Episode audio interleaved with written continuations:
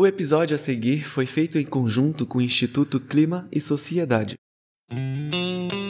Olá pessoal, aqui é Augusto Júnior, faço parte do Lab e vamos chegando a mais um episódio do Papo da Cidade. Dessa vez vamos conversar sobre a construção de espaços públicos através da cooperação. Você está ouvindo o Papo da Cidade, o podcast do Lab.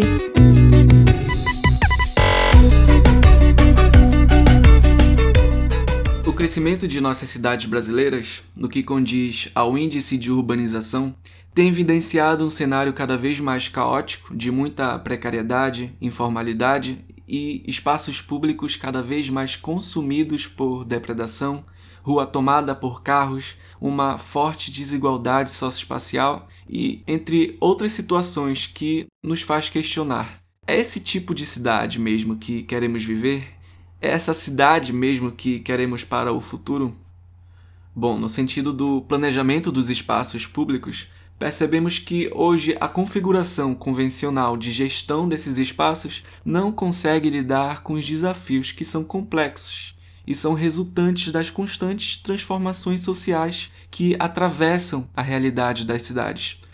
Transformações como a globalização, a reivindicação de direitos pelas populações vulnerabilizadas, grupos imigrantes ocupando novos lugares e, entre muitas outras, os impactos da crise climática provocados pela degradação ambiental que tem ameaçado tudo aquilo que conhecemos como cidade hoje. Mas, apesar disso, existe uma forte manifestação de uma prática insurgente e coletiva que busca repensar o modo convencional de gestão de cidades para, a partir da cooperação entre diferentes setores da sociedade, provocar regeneração dos espaços públicos, dessa vez pensados para a qualidade de vida da população usuária desses espaços. E para conversar sobre essas questões, convidamos Laura Sobral, que é arquiteta e urbanista, doutoranda em políticas públicas que apoiam o tecido associativo local na qualificação de espaços públicos e é cofundadora do Instituto A Cidade Precisa de Você, de São Paulo. Laura, seja bem-vinda novamente ao Papo da Cidade. É, ah, para quem não sabe, a Laura participou do nosso primeiro episódio do podcast. Olá, olá. Obrigada. É sempre um prazer conversar com vocês. Bom, então vamos direto ao assunto. Laura, você lançou recentemente né, a versão português do Doing It Together, que é o Fazer Juntos, Instrumentos de Cooperação para Cidades Cocriadas, e que é um livro produto de sua pesquisa que diz basicamente que pensar espaços públicos com cooperação entre diferentes atores sociais é importante para a cidade. Então, por que, que esse tema é importante? Bom, o tema de cooperar entre vários atores da sociedade é porque, enfim, muitas vezes acontece, né, frequente, que a macropolítica tenha alguns planos para a cidade, o setor privado tenha outros planos para a cidade, por sua vez, tem a academia, que também faz exercícios e gasta tempo e energia é, desenvolvendo hipóteses, desenvolvendo projetos, e você tem a sociedade civil que também, por sua vez, tem, tem sua, sua visão das coisas e é, empenha os seus recursos em, em, enfim, qualificar a cidade, em fazer com que as coisas é, vão na direção que, que ela gostaria, em múltiplas direções, na verdade, porque muitas vezes é bem, bem diverso. E, bom, claro que qualquer tipo de otimização de recurso, de convergência, sempre ajuda, né? Tudo. Então, imagina se essa, essa macropolítica tivesse um, uma visão de cidade que pudesse ser compartilhada e co-construída, por exemplo, com a sociedade civil, que por sua vez tem seus recursos de tempo, de conhecimento, né, de vontade, um conhecimento muito mais próximo do chão, das, dos bairros, da realidade do que acontece, né, enquanto o poder público tem uma visão é, de política pública, muito mais uma visão de pássaro, né, de quem vê de cima e não, não, não tá lá no dia a dia. E também a academia, né, que tem um monte de gente ali que fica trabalhando por uma cidade, é, muitas vezes hipotética. E o setor privado também, que tem suas empresas, tem seus interesses e que, eventualmente, também faz alguns, alguns investimentos de qualificação. Então, se, se for possível, né, e em muitas, muitas situações é possível, articular essas visões para entender quais são os recursos de cada um. É tempo, é financeiro, é técnico, né? E como é que, como é que vários atores conseguem cooperativamente é, trabalhar na mesma direção, para ir na mesma direção, é, é um ganho para todo mundo, né? Então você consegue otimizar recursos e trabalhar para uma visão comum de cidade. Que contar que, claro, que essa visão tende a ser muito mais holística, completa, né? Por exatamente compreender vários pontos de vista e entender isso não como um antagonismo, mas como uma possível complementaridade é, advinda de um, de um diálogo, de uma troca, né? Então, quando, quando esses atores estão dispostos a, a conversar e aprender um com o outro e juntar esforços numa direção, é sempre muito potente. O espaço público, de alguma maneira, é uma, uma possibilidade de junção de camadas, né? É um lugar de convivência que, teoricamente, todos esses atores teriam interesse de influenciar e de qualificar. E, por sua vez, também o impacto de um trabalho feito em colaboração, em cooperação, num espaço público, pode ser é, usufruído por muito mais gente. Né? É, uma, é uma relação muito democrática quando se faz isso a partir dos espaços públicos e para os espaços públicos. É muito bom e eu fico me perguntando o que te motivou a levar para frente essa discussão, né? O que te levou a desenvolver esse projeto do Fazer Juntos? Foi muito isso que me moveu, assim, na minha, na minha pesquisa e também agora no meu doutorado, enfim, é sempre um pouco a respeito disso, né? Como entender como você democratiza um processo de qualificação dos espaços públicos da cidade, ou seja, toda a cidade que não é propriedade privada, né? Tudo que é público, é, envolvendo de fato todos os atores que, que têm incidência sobre ele e que vão ser impactados sobre como é que aquele espaço público vai ser. Então, um, por conhecer algumas políticas públicas muito interessantes de coprodução e cogovernança, que eu venho estudando desde 2015, mais ou menos, é, dá para ver o, o, impacto, o impacto positivo e quão, quão bacana é quando essas, quando essas uh, essas, essas questões realmente se alinham entre vários atores que conseguem cooperar para uma cidade melhor, né? Então, entendendo sempre, né, fiz parte muito da, da, da, da sociedade civil que se organiza para melhorar alguns espaços, é, também os profissionais de arquitetura e urbanismo que têm essa vontade, né? Daí você se aproxima um pouco mais do poder público, você vê que também tem gente lá dentro com uma vontade muito genuína de fazer o melhor pela cidade.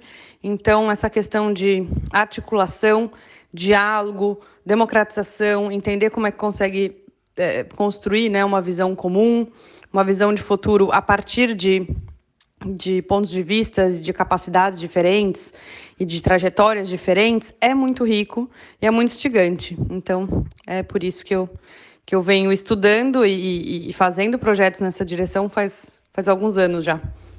Bom, acredito que nós entendemos então que para garantir qualidade no espaço público é super importante ter a colaboração entre diversos atores da cidade, sobretudo entre as pessoas que vão utilizar o espaço. E agora eu fico pensando, ok, e como exercer isso na prática, né? E no Fazer Junto você mostra ótimos exemplos de cidades que seguem nessa rota da co-construção e, e tem instrumentos de ferramentas de como fazer isso. E aí a minha questão é, a partir disso, como que podemos aproximar o poder público das pessoas e as pessoas do nosso planejamento urbano a partir dessas ferramentas de cooperação? Porque ao que parece, às vezes, isso pode ser uma realidade muito distante do que a gente está acostumado né, nas decisões públicas. Bom, eu entendo que nós, como, como profissionais do urbanismo, temos um, um potencial de ser ponte entre a sociedade civil e as políticas públicas muito interessante, né? Por, por, por ter conhecimento técnico nesse sentido e também, de alguma maneira, conseguir, eu tenho potencial de, de, de de acessar essas, ambas essas linguagens, né? Porque é muito, são, são códigos muito distintos, assim, são tempos muito, muito distintos.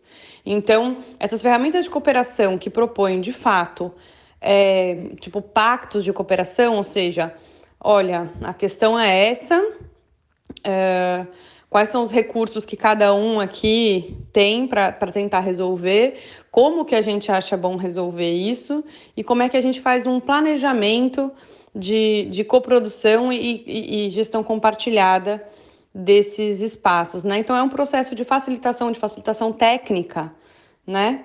E que, que é muito que é muito precioso, assim, que é muito interessante. Então, na hora que você tem um, um instrumento que ajude, que dá suporte para a sociedade civil, sabe como, como empregar sua energia na hora que quer colaborar né, com, com os espaços públicos, os espaços comuns, e na hora que você tem uma administração que está aberta a entender a participação não como um problema, mas como pessoas disponíveis e com, e com energia e com conhecimento para contribuir para as sociedades, é, é mágico, assim, né? Então, mas, mas claro que a gente precisa de uma metodologia, a gente precisa de códigos, a gente precisa é, de canais, de suporte, de plataformas, e eu acho que é aí que, que entramos nós, os urbanistas, para acender essa fagulha, para propor isso, para tentar juntar algumas pontas e conseguir o desenvolvimento e fortalecimento dessas ferramentas.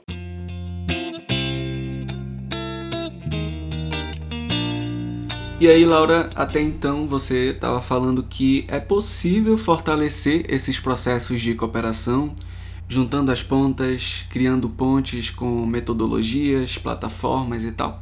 E eu fico imaginando que deve ter muita barreira, não é? Que nós ainda precisamos superar para fazer desses processos participativos práticas mais recorrentes, né? Práticas mais comuns. Olha, eu não vou mentir para você e dizer que não há muitas barreiras que a gente precisa superar para fazer esses processos participativos, né, algo, algo comum. Um, uma barreira clara é, é, entender, na verdade, o potencial dessas ferramentas. Tem pessoas que falam, ah, eu estou tão preocupado com saúde, eu estou tão preocupado com moradia, e não entende que, na verdade, um jeito de entregar serviço público comunitário é em cooperação, né? A sociedade com o poder público. E que muitas vezes a entrega por cooperação desses serviços tanto atende melhor as demandas é, reais do território, quanto permite que às vezes um, um, poder municipal entregue algumas coisas que não conseguiria entregar sozinho, né?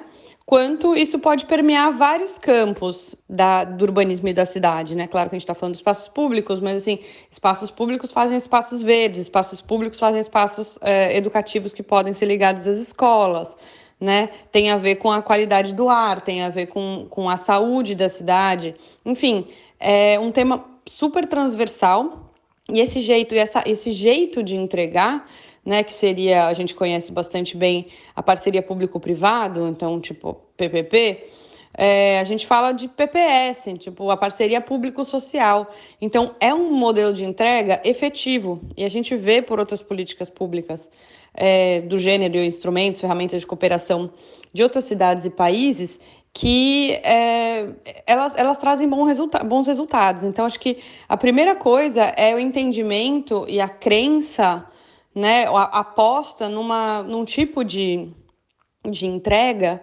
que num tipo de metodologia de caminho que não é o convencional, porque assim a gente sabe que inovar dentro do poder público é muito desafiador, né? A máquina pública já já muitas vezes já traz muitas limitações, limitações de legislação, limitação de tempo, limitação de que você precisa da cooperação de muitas pessoas dentro de um mesmo departamento para fazer alguma coisa acontecer né? Então, você precisa normalmente de pessoas é, muito desafiadoras, assim, dentro das estruturas mesmo municipais, para conseguir colocar uma coisa nova na rua, né? Então, certamente, essa é uma barreira, mas que eu não entendo como intransponível. Acho que tantos gestores públicos conseguiram fazer isso e com sucesso, que eu acredito que as cidades brasileiras não tem como ser diferente, né? A gente vê é, bons, bons exemplos de, da chamada burocracia criativa várias vezes, mas a gente sabe que não é um, um dos caminhos mais fáceis. Muitas vezes isso também nasce desde a candidatura, né? Então, assim, vários candidatos é, municipais, seja de fato prefeito, quanto a outros cargos, né, do, do, do executivo, às vezes do legislativo, mas não do executivo, é, tem essa pretensão de falar, bom, eu vou aprofundar a questão da participação cidadã.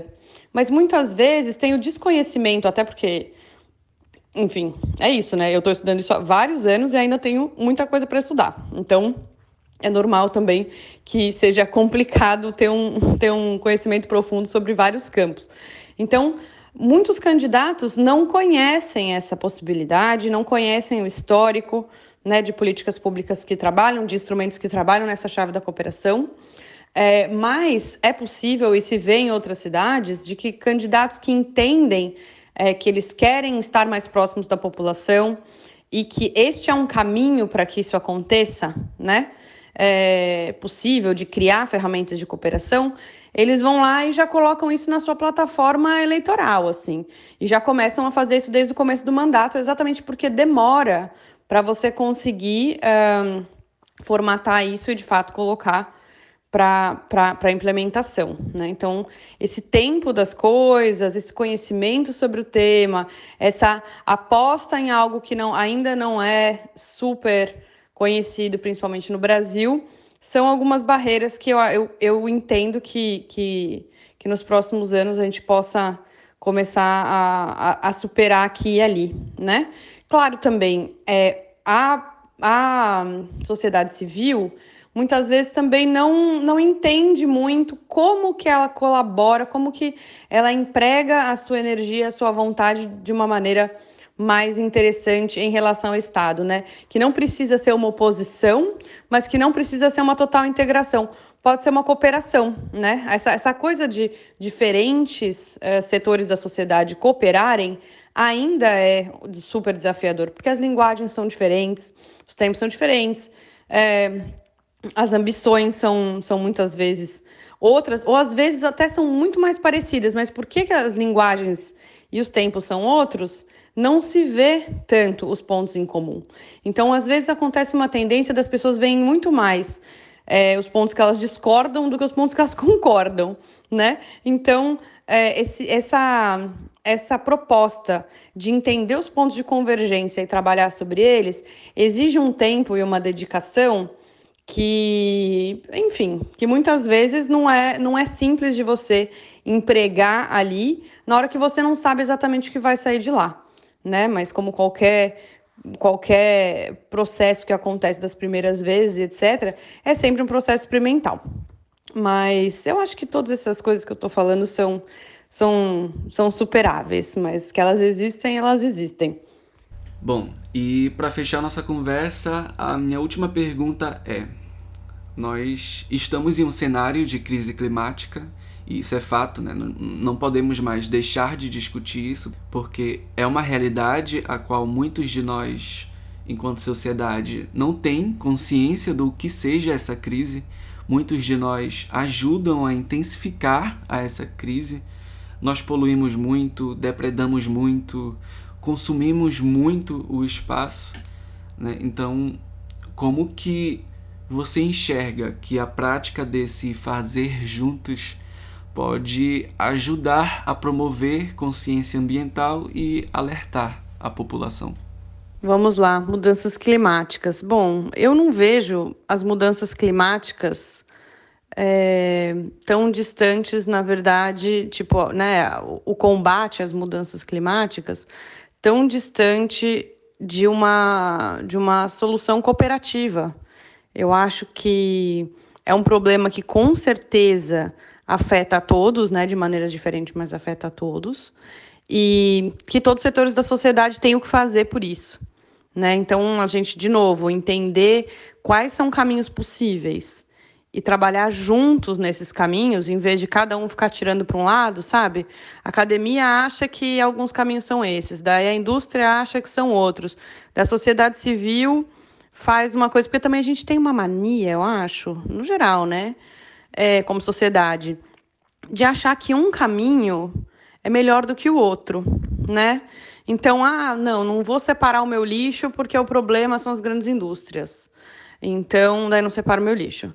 Daí as grandes indústrias é, falam, bom, é, minha questão é política, né? A questão é política. Daí os políticos também estão muito distantes da sociedade civil e vão ali, fazem o que querem e acabam só negociando com os atores que são mais poderosos. Enfim, há uma certa desconexão né, de, de, de, de, de tudo que acontece, que se a gente não entender é, desafios comuns, eu acho que a crise climática é um super desafio comum, e se juntar de fato, entender que não é a micro solução que vai resolver, mas ela contribui né, não são os políticos que vão resolver é, a partir de políticas públicas, se a gente não tiver, de fato, uma conscientização e até uma fiscalização de, de implementação. É, os, as iniciativas privadas podem fazer uma coisa aqui, uma coisa ali, mas é, tão pouco vai resolver. Tipo, a gente fica procurando muitas vezes esse super-herói, né? Em, tantos, em, em, tantas esferas da sociedade. A gente busca um super-herói que vai resolver todos os problemas. Quando, na verdade, se o, se o problema é da, da, sociedade como um todo, precisamos da sociedade como um todo, entendendo seus desafios e trabalhando por eles, né? Do micro ao macro, é, se algo vai ser efetivo, com certeza vai ser a soma de todos eles. Então, os espaços públicos são espaços que a princípio, né, quando eles são saudáveis, enfim, quando eles têm qualidade, eles são espaços democráticos, que com certeza a democracia tem muito para para contribuir para qualquer tipo de, de discussão e, e, de, e de resolução em relação à mitigação de, da crise climática e tal, é, quanto são espaços que deveriam ser verdes, né? deveriam ser ligados à natureza, deveriam ser espaços educativos, é, são espaços que muitas vezes eles podem um, incentivar aquela mobilidade local, que as pessoas consigam andar mais a pé, que elas larguem mão um pouco do, do, do, do da carrocracia que assola o nosso país, né? Tem que fazer tudo de carro. Então, assim, você, o que por sua vez também faz florescer os, os, os, os, comércios menores, né? Os comércios de bairro, que geram uma economia local, enfim, eles são catalisadores de tanta coisa que com certeza a, a conexão entre bons espaços públicos e cidades que, que, que funcionam na microescala, né? De uma maneira funcional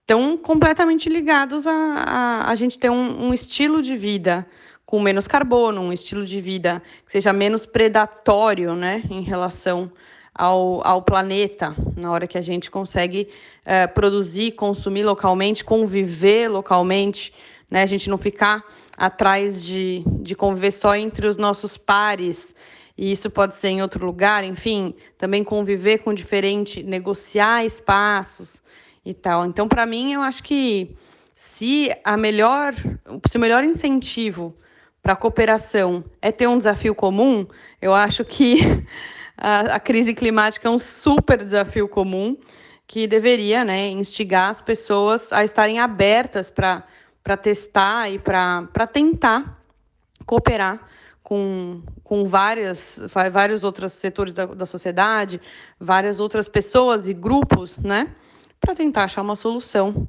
é, para o que a gente está sofrendo e tende a sofrer cada vez mais.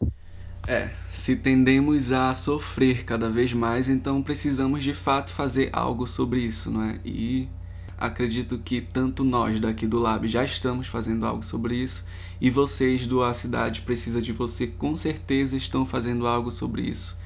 E o Fazer Juntos é um livro que merece muito ser compartilhado cada vez mais. Inclusive, deixamos o link uh, ah, para acesso online na descrição desse episódio. E, bom, Laura, muito obrigado pela tua participação mais uma vez no Papo da Cidade. Eu que agradeço, sempre uma ótima conversa e queria agradecer o convite mais uma vez. Beijinho. Neste episódio, entendemos que é possível unir visões técnicas e empíricas a favor de um propósito em comum, visando intervenções na realidade dos territórios urbanos para que estes sejam mais sustentáveis e democráticos. Para isso, portanto, é necessário aproximar a compreensão da necessidade dos moradores da cidade da gestão pública e planejamento de nossos espaços. Esse é um dos caminhos mais importantes para, na prática, seguirmos em busca de ambientes mais justos que promovam pertencimento comunitário e a construção de cidades mais participativas e resilientes. A segunda temporada do Papo da Cidade é feita com o apoio do Instituto Clima e Sociedade e faz parte do projeto do Lab Belém 40 Graus. Eu sou Augusto Júnior, a produção é de Diva Nassar, edição e mixagem de Augusto Júnior e pesquisa de Isabela Rocha, Sami Lablois, Júlia Ladeira e Augusto Júnior. Este episódio contou com músicas de Pio Lobato e com a trilha original da Budokaus Records.